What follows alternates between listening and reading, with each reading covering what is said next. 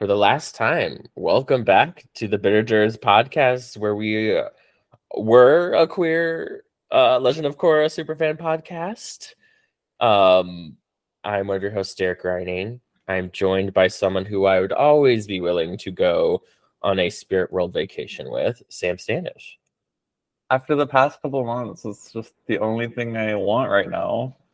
I, it does that does sound really nice. Like even like on the like um very unsubtle like girl dating uh vibes going on there. It's like that also just does sound nice to go on a spirit vacation. With a, you know, I, I bet Derek, if if our podcast were twenty percent more popular, we would have shippers who are you know truthers about our secret relationship. I feel like statistically there's one. I've didn't we find well we found out that we have like a big li- listenership in like Russia or something. Oh, I, I forgot when I would look at those. Yeah. Um but uh that's like that one person in like Eastern Europe who like is really obsessed with us. Um but yes, I know. I feel like to clarify, it, that sounded like this was the last time we're ever doing literatures. No, this is just the last Legend of Korra episode we are doing. Yeah, probably I ever. Mean, well, you know, the Avatar Studios is supposedly hard at work on various things, and so who knows? Maybe they'll do a Legend of Korra movie or miniseries at some point, and so it could come back. Yes, but for now, this little this little thing that happened for four years is done.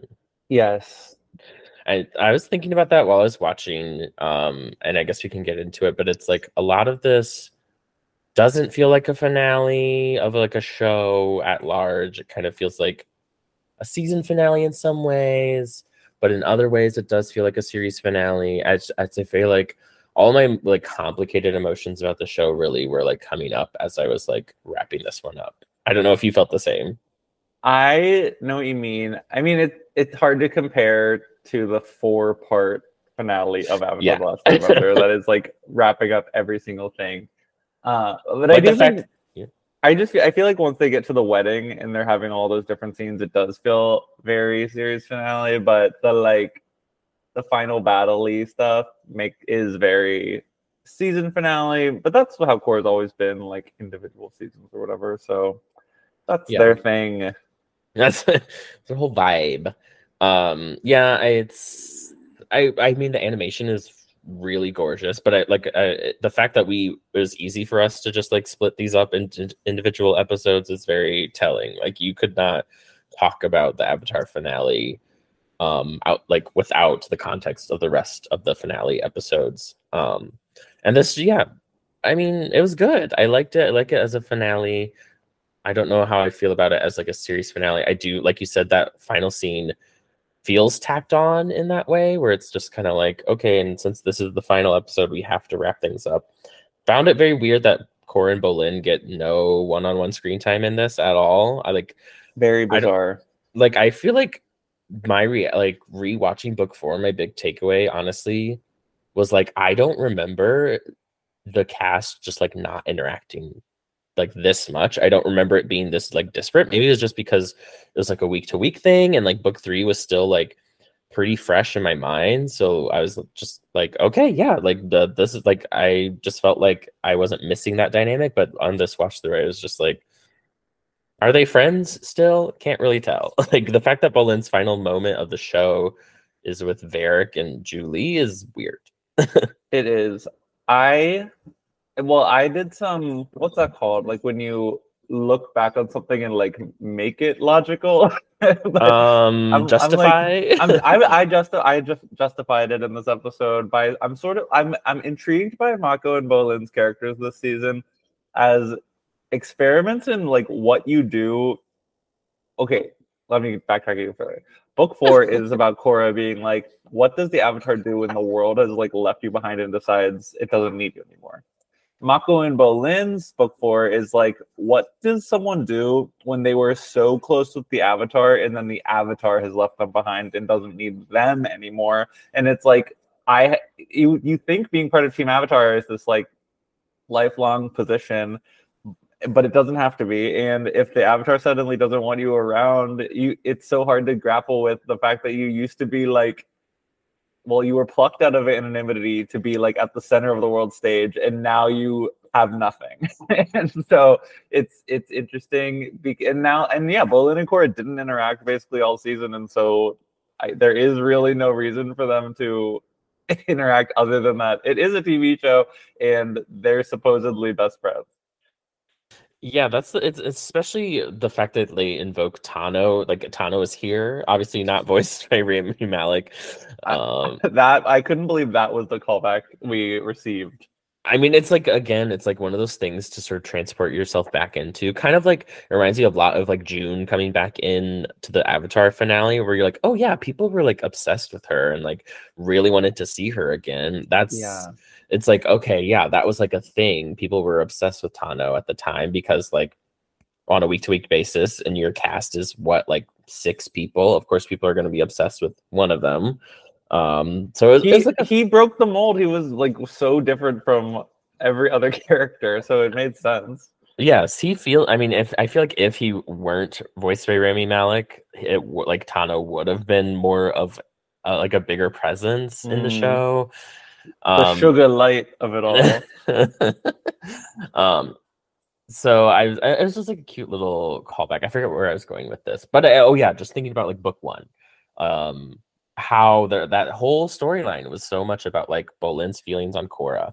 Like that was such a big deal. Um, and now it's kind of, I guess, now that Bolin and Opal are together again, who I don't think we see at all. I don't think don't, we've seen her since Operation Beifong. Like we don't get any resolution with Opal and Bolin either. It's like that would have been a nice thing to get, just like a little scene of them being cutesy um it's just it feels like i don't know the, like we said with otto i've been thinking a lot about like Korra Korra has makes me gives me thoughts more so about like the sort of culture around it, like the fandom culture around it and the production culture around the show more than I think about the actual show itself, which is weird. That is damning, I would say. I don't like I I feel like I like Korra. I love book three of Korra. I think it stands up there with Avatar. I there was a time I think I would have said book four does too, but I like on rewatch it doesn't. Um, At all. I also would have been like, it's like, yeah, it's like book three is my number one, and then book four is like one A. But now I'm like, literally just watch book three. yeah, uh, book three is. I mean, it is like its own nice little story that feels a little more complete. Not even a little. It just feels a lot more complete in so many ways. Um, especially ooh, the Kuvira of it all. I I remember her being a lot more complicated back in the like when I first watched this, but now it's just like we get a big like dump of like stuff about her that we didn't know. I guess Korra knew at some point.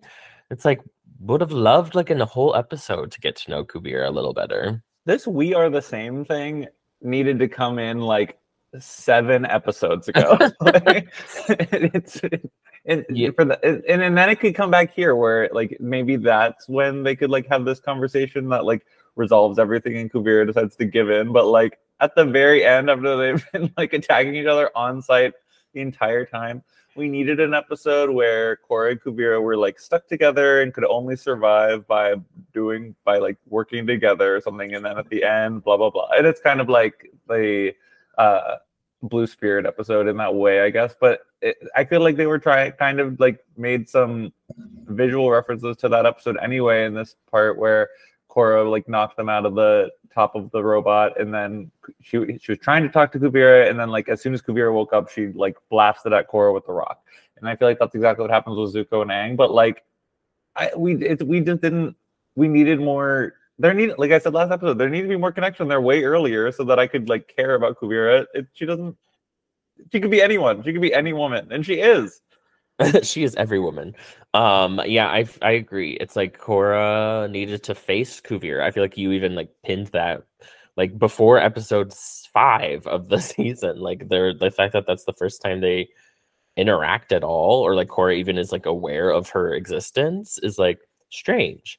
And like Korra says something in this episode. I think she says something like, I would have done anything to feel like I was in control after poisoning. It's like, okay, maybe Korra should have been like working with Kuvira, like in the beginning of this like season. Like I think that's a way better like approach to this whole idea is like maybe Korra in the beginning of the season only sees the good sides of what Kuvira is doing is like, yeah, totally. Like we need to restabilize um, the Earth Kingdom, and then you get that twist of Kuvira is actually the bad person, and Kuvira has all this other stuff going on.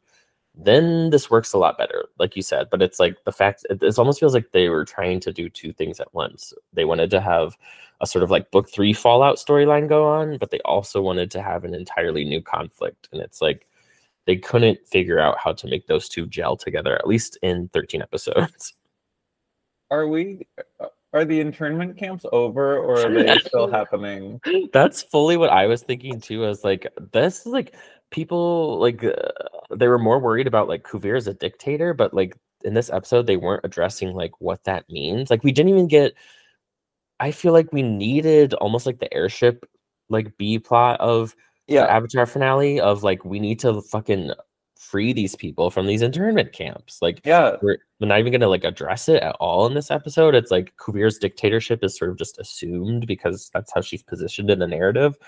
It's like we don't ever really see her, at least in the finale. All she's doing is just like firing a big laser, which is scary, sure, but it's like okay. But like once she's done firing the laser, we kind of need to address like why are we, why do we even need to stop her in the first place? It's because she's doing all these other fucked up things. It's yeah, it, everything about this just feels like a half measure. The air nomads have been established as this like FBI agency, and so like I think that the airship plot thing is a really good call out where it's like we could have seen them infiltrating the like biggest one of these camps or whatever. It's like you can't you cannot introduce the concept of these like prison camps with like clear Nazi parallels without ever bringing it back into the pl- story to like end the internment camp. Like you, it's such a loaded concept. also, oh my god, could not believe that this is another thing that they just simply didn't resolve with like it's a very real world issue that like out of nowhere is not even talked about again. But like the resolution of the spirit portal thing for the president is like we're not going to rebuild the center of the town we're going to expand further out into the land when it's oh. like the um, but one of the m- most sympathetic issues that the Earth Kingdom has is that Aang and Zuko took part of their land in order to create Republic City, uh, and now all we're doing is taking more of it to create more Republic City. Like, wait, yeah, why was after this whole season is about like an an empress like trying to take people's land away from them. Yeah, like like you're saying, you want someone to expand their land. That's what you want us to think is good. And I'm sure that they're. I'm sure that Republic City owns land outside of the city limits of Republic City or whatever, and they're expanding onto land like farm, like grassland that they already yeah. own. But it's like that's such a it's such a clear political statement after the Earth Empire is like, we want our country back yeah, it's like, oof, ooh, we're gonna expand our subdivisions of Republic City. It's like, cool. I don't think I cared about that. Mm-hmm. I wasn't really worried about. That. Never that. would have thought about them because, like, they didn't try to expand into the spirit wilds that were already there, and so I never would have assumed that they would try to, whatever. It was very weird. I, yeah, I it's i feel like the whole spirit thing of it all is just like again just not addressed. Like the fact that we got that one scene of Korra trying to appeal to the spirits and they're like we don't get involved in this. And then we have that weird shot of them like reappearing around the spirit portal. I'm like what am i supposed to feel about this? Am i supposed to be happy? Am i supposed to be like where the fuck were they? Like it's a weird they just didn't know what to do with the spirits after book two honestly. Yeah my thing that I realized this this episode on this rewatch is they set up in the first episode. It's like the first. It's like the second line. Korra, you've always excelled at the physical side of being the Avatar, but you don't know anything about the spiritual side. And while Korra has matured a lot and has changed as a person, I don't think that that has really changed. I just think that she has dealt with the physical aspects of the spirit world. Like she has gone to the spirit world and like done stuff in the spirit world, but she hasn't like centered herself and like done the meditative like understanding of the spirit world. She just goes there and like beats people up. Literally, it's like um it's like thank God for Korra that like the spirits are basically just Digimon, I guess. Like they're these like creatures, like silly little creatures you can talk to. But yeah, like we didn't even get to see her like when she tried to like make um a resolution with the spirits, it didn't work. And that was kind of just it. So I guess it's like she still has a lot of work to do. Like, is that what we're supposed to get out of that? I don't know. Yeah, it didn't really. I mean, like, because the weapon was the spirit thing, but then I don't even think that. Like, what does a spirit portal appearing in Republic City even like? I just don't think it. I don't think it was really building to that. I don't think No, the yeah, were like, we need to be able to get to Republic City easier, like anything like that. they were tr- they're like the ultimate like message is like we need to build bullet trains to make ac- like it's fast travel that needs to be easier for everyone but no i agree like there's a line Korra says to tenzin um which we can definitely get more into that conversation but when she's like "Ca- I don't. Can you imagine Aang and Zuko lo- like knowing that the, in the future there would be a spirit portal in the middle of Republic City? They'd probably be like, "What is a spirit portal?" like Yeah. fully. Exactly. I, I mean, like, uh, what was I? I had something else that I wanted to say. It's, I'm slipping, it's slipping my mind, but I, you know, I all this to say, I did cry watching the last two minutes of the episode. it is still Um, very emotional. eff- It's very effective. Um, I just but don't it- think that it, it it contextually is the same thing anymore. If you weren't there in 2013 watching or 20 whatever watching this, like this is such a major moment for like fandoms and like cartoon kids cartoons especially like kids tv shows like for them to even be implying in this way that they're in a relationship and then the next day the creators are like they are together Yeah, it is again, but that again plays into my whole like I think about Korra more so about like the outside stuff, the context of it all than I do Mhm. about the show itself. And I agree, that still really works for me. I think th- that aspect of it honestly has aged still aged well for me. I know some people disagree with that. I know some people still say it's like it wasn't enough, but it is again a decade on looking back it's like that was huge i don't think Bubbline had even happened yet officially on adventure time or it was like maybe around the same time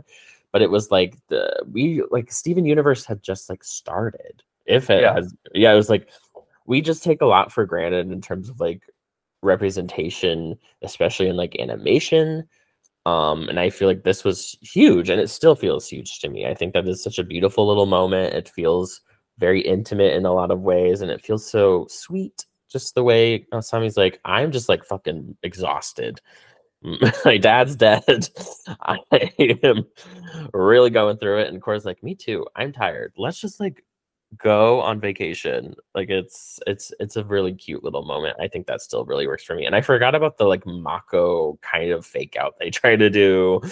Well, I kind of live for that. It's a little trolly. Um but again, it is weird to me that Mako and Korra get resolution or some kind of stinger, and Bolin does not, because Bolin and Korra feel like they had a better relationship throughout the entire show. So it's like, I don't know, weird. I also the Mako fake out thing is very funny, and and it's funny. It's I love this this this sequence of conversations in the in the at the end because it's like Korra and Mako, and you're like, okay, I guess they're gonna get back together, whatever. But it doesn't really end in that way. And Mako's like, I'll be your warrior, like I'm on your side, blah blah blah. Then it cuts to Korra and Tenzin, and you're like, this makes sense. Like they've been the men, they've been the central relationship this whole show. Let's end on them. This is good. Korra ha- Korra's excited to live again. She wants to learn and experience more things. And you're like, great. She went through this entire depressive arc, and she's come out on the other side of it. Beautiful. And then Asami interrupts, and it you that is the moment where like the chills start going over your body, and you're like, Mhm. oh my god, this is like actually gonna happen years of years of watching the show you're like this was worth it hmm I yeah, it's like how do I explain this to someone who wasn't there? Like this was something even from I feel like we talked about it before. Even book one, people were like Korrasami. Like they were thinking about it obviously in it from I don't want to say jokey. I feel like that really like undersells it. It was more of a like, wouldn't that be amazing if like this is how this whole thing wraps up? Because this idea of like, oh, these two women in a love triangle with like the broody man, like yawn, boring, seen it before. Like, wouldn't it be great if the two women got together? Like that was sort of the the I guess that part of it was kind of a joke. Uh, but it was like very serious, like people were like invested in the Korrasami of it all. And I think in book four, especially, it really started to ramp up in a lot of ways. And there was also this like Makora contingent still out there that created a there's like a perfect storm of like people were so hyped up for like Korrasami to be real and for it to like actually happen is like I don't know how to explain to people how insane that felt at the time. Uh, yeah, and I think that people look back and think that it like people just maybe started I don't know if making it up is it or like only started noticing it in like season 3 or something. But no, like when when they did the episode where Korra like goes to Asami's house and they do the go karts and like the swimming pool and all that stuff, like that was some like people were excited for that because we were already on board. Like we we yes. already wanted to, them to be friends and then like get together. It, it it's not something that came together in the last minute for the fandom. I will say the show did a pretty terrible job of building into it and I kind of agree with people who say that there's not enough there to like yeah. actually have this res- resolve in a way that like actually satisfies because they basically don't talk at all for the entire season essentially until this moment. Because asami doesn't have a plotline. We've talked about it in basically every episode of this podcast. Um since like it just feels like she didn't do anything at all this season uh, which sucks. Yeah, it feels like they are like banking on you having book three in your brain because I feel like Korra and Asami did have a lot going on in book three. They had a lot of like individual moments together. And obviously in book four, we do get the like letter writing of it all. Um, but it is like they're kind of just like, okay, well, we assume that you like have seen book three, and so you can kind of accept that this is going to happen um without actually like putting in more effort. Um, and I don't know if it's like it's almost like this season makes you think was the voice cast not as available this time because I mean, and I mean that very genuinely because it's like they really like a lot of people just disappear out of the season constantly. It's like I don't know, like was it genuinely just like a scheduling thing or did they write it this way to be like, yep, this everyone's just kind of off doing their own thing for most of the season and they all are going to converge back together to take down a giant robot. It's like I I don't know. I also don't know. I'm looking over like the little summary I wrote up, and now I'm just I'm looking back at the part where Mako tried like the Mako Bolin self-sacrifice thing.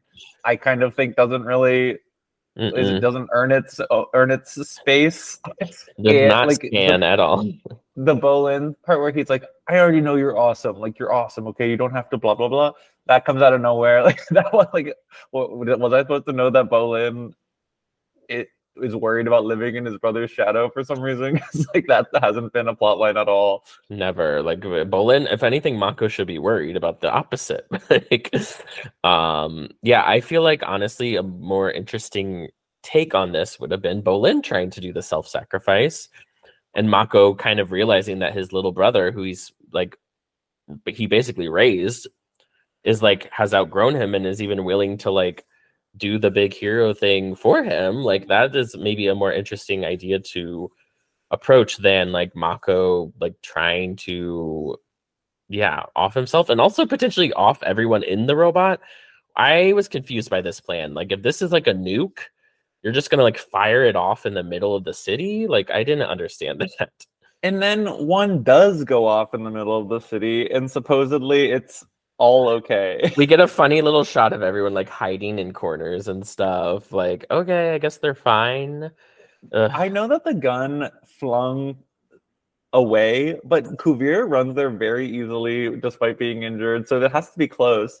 And the explosion is so fucking big.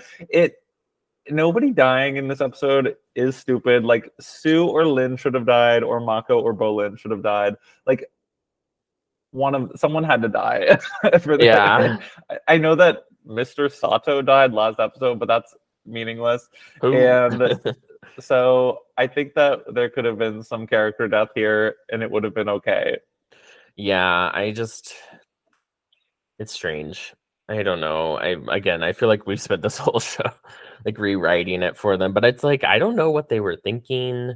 I don't know what the thought process was. It almost feels like they just were like, "We have to wrap this up somehow," and I, I don't know. A lot of it feels like the studio must have been like breathing down their necks or something. Because Korra can't even say like kill in this episode.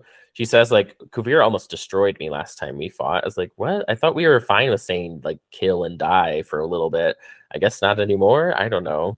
The previously on said Mr. Sato paid the ultimate price or something like that.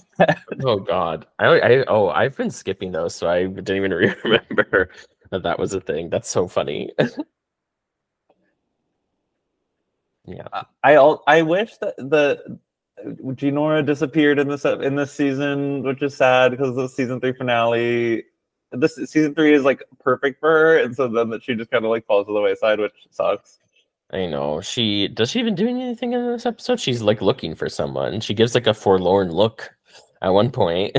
The Tenzin and the air babies like are one are hide in a hallway to avoid the like explosion of the spirit bomb. right. Oh, I think that some they're like looking for Korra, I think. Oh yeah.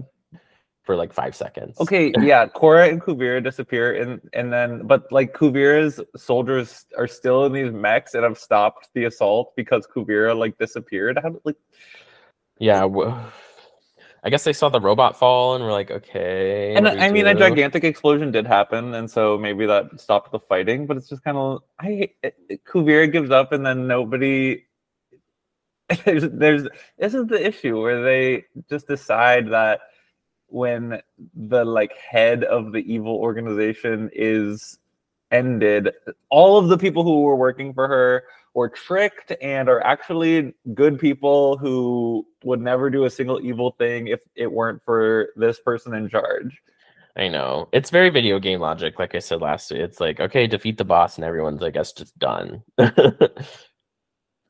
i also think kuvira didn't have enough have any like cool generals or anything but all sue lin bolin and mako all fight these faceless people we've never seen before where like Zahir had his like team and Amon had the guy with the mustache and the lightning bolt, like the lightning rod or whatever. Anyway, it's fine. I, I you know, I could I, I could and have talked about every single episode of this show and said where they made mistakes and could have done a better job. Um, you know, it, I'm glad to have rewatched it in this way to have a fully realized opinion on on the show. Um, you know, I'll never make the mistake of recommending someone watch book four ever again. yeah. um. Yeah. Do we have any other thoughts on this finale? I think that uh, the Wu stepping down thing is very interesting, and I would have watched the season of that. I think that's cool. I'm yeah, I'm right there with you, and I, um, yeah, I wish I almost wish Wu had more going on here. I mean, he had to, did have the great Badger Mole moment, um, but and he did have the nice suggestion of like democracy at the end, but then it's like their core is just like, we'll make that happen. it's like okay, Like in the Avatar finale, they talk about Aang and Zuko together, bringing the world together forward. It's not like every single issue. It's not like the world like has stopped after the Avatar finale. So like I like that they talk about what the plans are moving forward, and I think that Wu ultimately has one of the better character arcs of the season. I know, which is sad to think about. I feel like they put more effort into Wu than like the recurring cast. So it's Way more. Way yeah, more. which is sad. I get it. He's like a very fun, interesting character, but I almost feel like he fills the same sort of niche as like Varrick, this sort of like wackadoo, like very like capital C cartoon character. Um, which speaking of which, how do we feel about the Varrick Julie wedding as the final sort of moment of the season? Yeah, I mean, it's certainly not Zuko getting coronated as the Fire Lord, Mm, there's no, not at all. I don't really know that they uh, at this point when they're trying to wrap up the show, I don't know that there's really another thing that could have been the ceremony that everyone is together for. I think Jinora getting her tattoos oh, is man. like would have been an amazing final ceremony for the show. Uh, but like I just I, nothing is even coming to mind of like something that it could have been other than this, and so I'm like, sure. Right, I agree. I almost hmm. I'm not sure. Yeah, this just feels like big party to end the thing. I get it. They want to do something that's like nice, that feels it's like a feel good moment. I just I don't know. I almost feel like Korra deserved something else. I feel like something a little more grounded would have been nice. Here's what it should have been, and I know I just said I couldn't think of anything, but this is what it is. It's Wu's coronation, and we see him not be coronated, and he steps down and he's like, "Here's what we're actually going to do," and talks about his plan to turn the Earth King- Kingdom into states. Yes. Oh my God. That's like way better, way more interesting, and a great parallel to the Avatar finale and speaks to like the actual like plot of the whole season, which was the idea of the reunification of the Earth Kingdom. And like maybe we'd get to see old Zuko again, who has not done anything about anything that's going on in the world. Like i just feel yeah that just feels a lot better to me. I think for some for whatever reason they just had this idea of like a wedding as the final thing. I don't know why. Yeah i mean i guess the coronation would have been in Ba Sing Se and so they couldn't then like Mako, Korra and Asami couldn't then walk into the spirit portal. Or, or almost like, what about like an emergency meeting? The city is destroyed.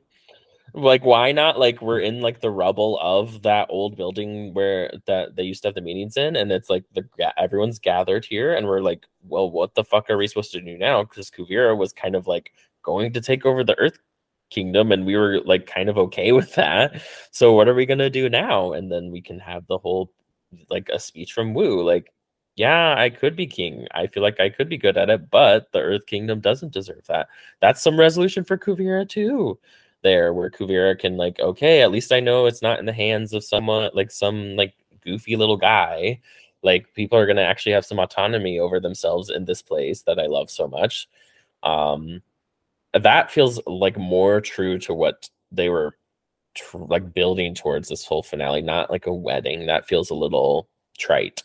The wedding of characters who I mean, actually it's kind of perfect for the ultimate resolution of the show but char- characters yeah. who didn't really have romantic tension until like two episodes ago yeah it's just kind of like a funny beat like hee hee like these characters who have like a very specific zany relationship are together and isn't it cute how their vows like play into their little quirky behaviors like i know it is weird that like I I guess it is just part of how like the sort of like setting now, but it's like it's weird that it's like she's in like a western like bridal outfit. That is kind of weird. And there's like an official like it's like what? I thought they kind of lost me a little there in terms of like this is supposed to be a sort of like pan Asian like fantasy world. Why are we doing like a white veil and uh it just felt like out of nowhere a little for me in terms of like visually. Like would have loved like i feel like there was in avatar they like so lovingly went out of their way to, to depict like a lot of like aspects of asian culture that do differ from maybe what the western audience watching this is familiar with like how in the like uh, Fire Lord Azulon's uh, funeral, they're wearing white instead of black because in Asian culture, uh, like a lot of Asian cultures, white is representative of death more than black is. So it's like, where was that here? It felt a little off for me in that regard. I did not clock, but I guess I don't really know what all the other cultures' weddings can look like. I'm just not familiar enough to like have thought about it in that way. But I think that's a good point. I I loved everyone else's outfits in this last beat. like Korra looks so good. Asami looks amazing. Everyone looks nice. I agree. Very snazzy outfits all around. It's just it's a little it, it was weird. It just it speaks to a lot of what I feel like Korra lost, like the transition from Avatar to Korra. It felt like, okay, we're gonna imagine this world in the 1920s, but they couldn't really figure out how to do that without sort of speaking to the real world situation which was that a lot of like western culture was encroaching in on like asian cultures or it's like they couldn't really find a way to like extrapolate on their own world. They had to look at like real world what was going on in asian countries in the 1920s the, the like the industrial Res- revolution and a lot of western influence was going on there. So it's like i i i don't know. There's a lot about Korra that feels very messy. Korra the show not the character, famously unmessy Korra Avatar Korra. Um, that's like I hope that they can look back at what Avatar did and get back to that kind of place for whatever future projects they decide to do. But there are aspects of Korra that I do really love that I hope they also bring forward. I hope they learned a lot from Korra in terms of like representation. Um, yeah, I just I don't know. It's like uh, this whole finale made me keep thinking a lot about like, well, what are they going to do next instead of like really being in the moment of what I was watching. Well, I I agree with everything you said. I did. Yeah, it's funny we're talking about how in the real world this all happened. The, like their their cult there was a injection of Western culture into like these cultures, but in this world, where did those? Where yeah, where did, did the Western culture come from? yeah, which it's like I understand that it's like that's a big ask. Is like think about what would the world be like without colonialism to these like two white guys who went to like RISD. Like I understand that's a big ask. And like, and we're talking about this in 2023, so that's obviously going to change the conversation. But it's like I don't know. It's just something that I was thinking about watching this episode, and I I am optimistic for future endeavors. Um, but also like I don't know. Korra has I'm like well, we'll see. I'm not gonna be as like yes. I feel like going into Korra after Avatar, we are all like, yes, more of this. And then I feel like after Korra, we've kind of learned that are these guys again, these two white guys from RISD, they didn't maybe have it all figured out, and that's okay. I think they realized that by the end of the show. And so I'm just like very curious to see what happens next. I'm also curious. We know that while you were talking about, you were hoping that they would go back to Avatar and learn from what they did in the original show. And it sounds like that's what they're trying for the first film. They are doing an adult yes. gang film. Which doesn't feel like they're learning.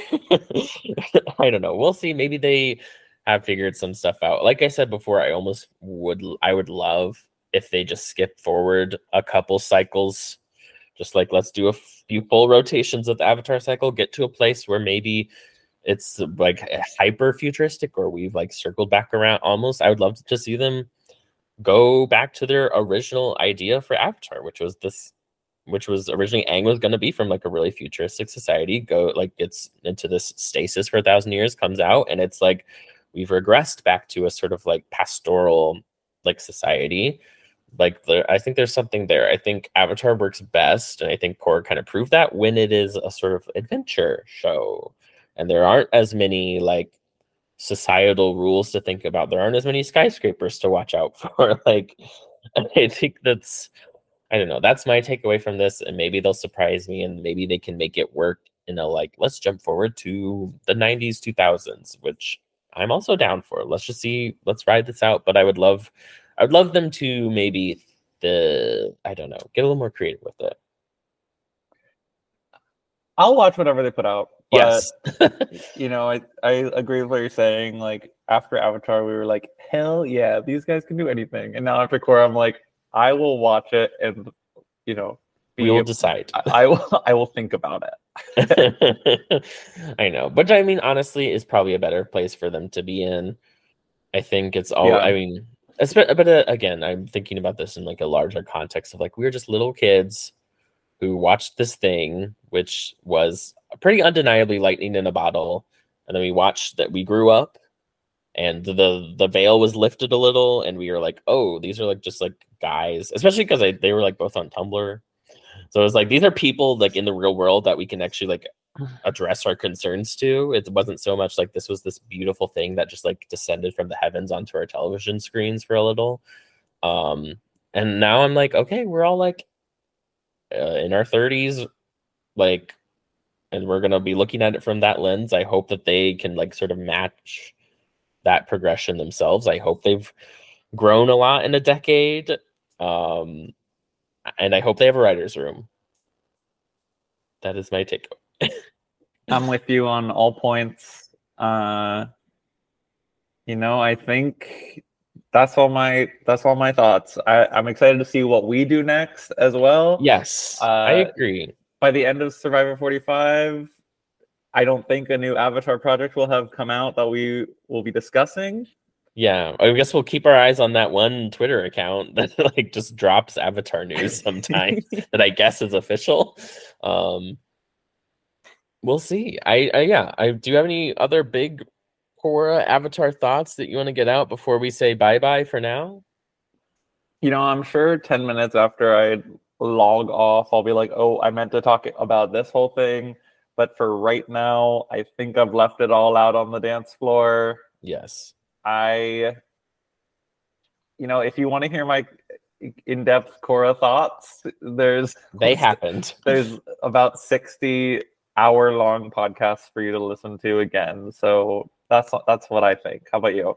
Agreed. I think we, like I said, we kind of put it all out there. I wasn't sure what this was going to look like when we first started talking about Korra. I feel like we had we had fun some tears were shed, some resolutions were tested, um, but you made it, and I made it. And I am yes, we are going to talk about something next that I hope will be will inspire less rewriting and inspire more uh, thoughtful discussion about you know what's, what's happening. I feel like it was like so Korra is really hard to divorce from like all those feelings and emotions that were going on at the time as as me as an individual and as a fandom um and i'm excited. I'm glad thank you for everyone who listened along with us.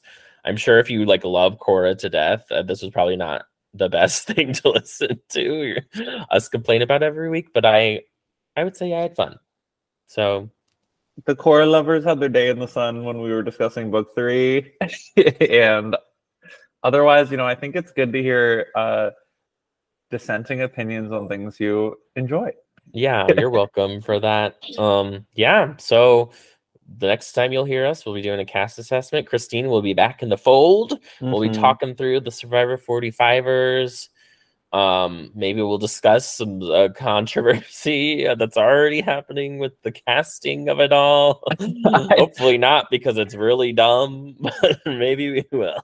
I did not mean to be a part of this, and not. But in... no, you honestly are the most. You tweeted the most level-headed thing um, in the thread, which was, "I don't understand what's happening," and I, I just I hope that everybody who sees the thread sees it, but it's just the issue is that everybody's replying to that tweet, and so I know it's it, we get scattershot when it's like I I just truly didn't know what the what the well, what the was. issue was. Still don't quite understand what the issue. I I already sent you what I think is the most bird brained idea that in response to it of like the bird grand cons- it is it is bird brained to think that there's a... i feel like that's very like it's not spongebob because it says something like a squid brain but yeah. it's it's it is very kids cartoon to say bird brain to me. I mean how appropriate but i it's like yeah. There's not a grand conspiracy folks. I'm sorry to tell you that, that there's well, not. I'm sure i think we'll I think we'll get into all of our Sorry. multifaceted opinion on survivor casting and survivor casting coaching, you know, in a week's time. Yes, you will. You'll get to hear all of that on Survivor 45. But for now, Sam, plug away. Let the people know where to find you. For all maybe the people who only have listened to our Korra coverage, let them know where to find you one last time. Yes, well, as Derek said, and I said, we will be returning for Survivor 45 very shortly. Um, but you can also follow my other podcast, Buffy Boyfriends, talking about Buffy the Vampire Slayer. You know, um, you know, I would say that Korra is in the in the generational line of Buffy the Vampire Slayer. I think there's a lot of DNA shared. Uh, so I think you'd like if you're looking for shows that you can discuss about the what was going on in the production and the problematic choices the writers made, and but also deep characters. Uh, that's, that's a, it's a show for you. Uh, and you can follow me at Sam Stanish also. Yes. Um, follow me at Rain Dirks on Twitter. Follow us, Bitter Jurors Pod, Twitter, Instagram. Follow the Shadowplay Gaze. We just dropped what I would say was a really excellent episode about Sailor Uranus and Sailor Neptune. We talked about three episodes of Sailor Moon that I had never seen before. Um, I'm uh, I've only delved into the first two seasons of Sailor Moon. Loved it. Just lost my attention span. Um, but great episode. Go listen to that. Listen to Stanima with Christine. We're coming up on the tail end of that. Listen to all of our good stuff. We have a huge backlog at this point, which is wild to think about. We started this little thingy in 2020, and here we are, three years later, still going strong. Um, thank you all so much for listening. I hope you got something out of this Korra listening. If nothing else, than hearing our beautiful voices every week. So true. Yeah. Bye. Later.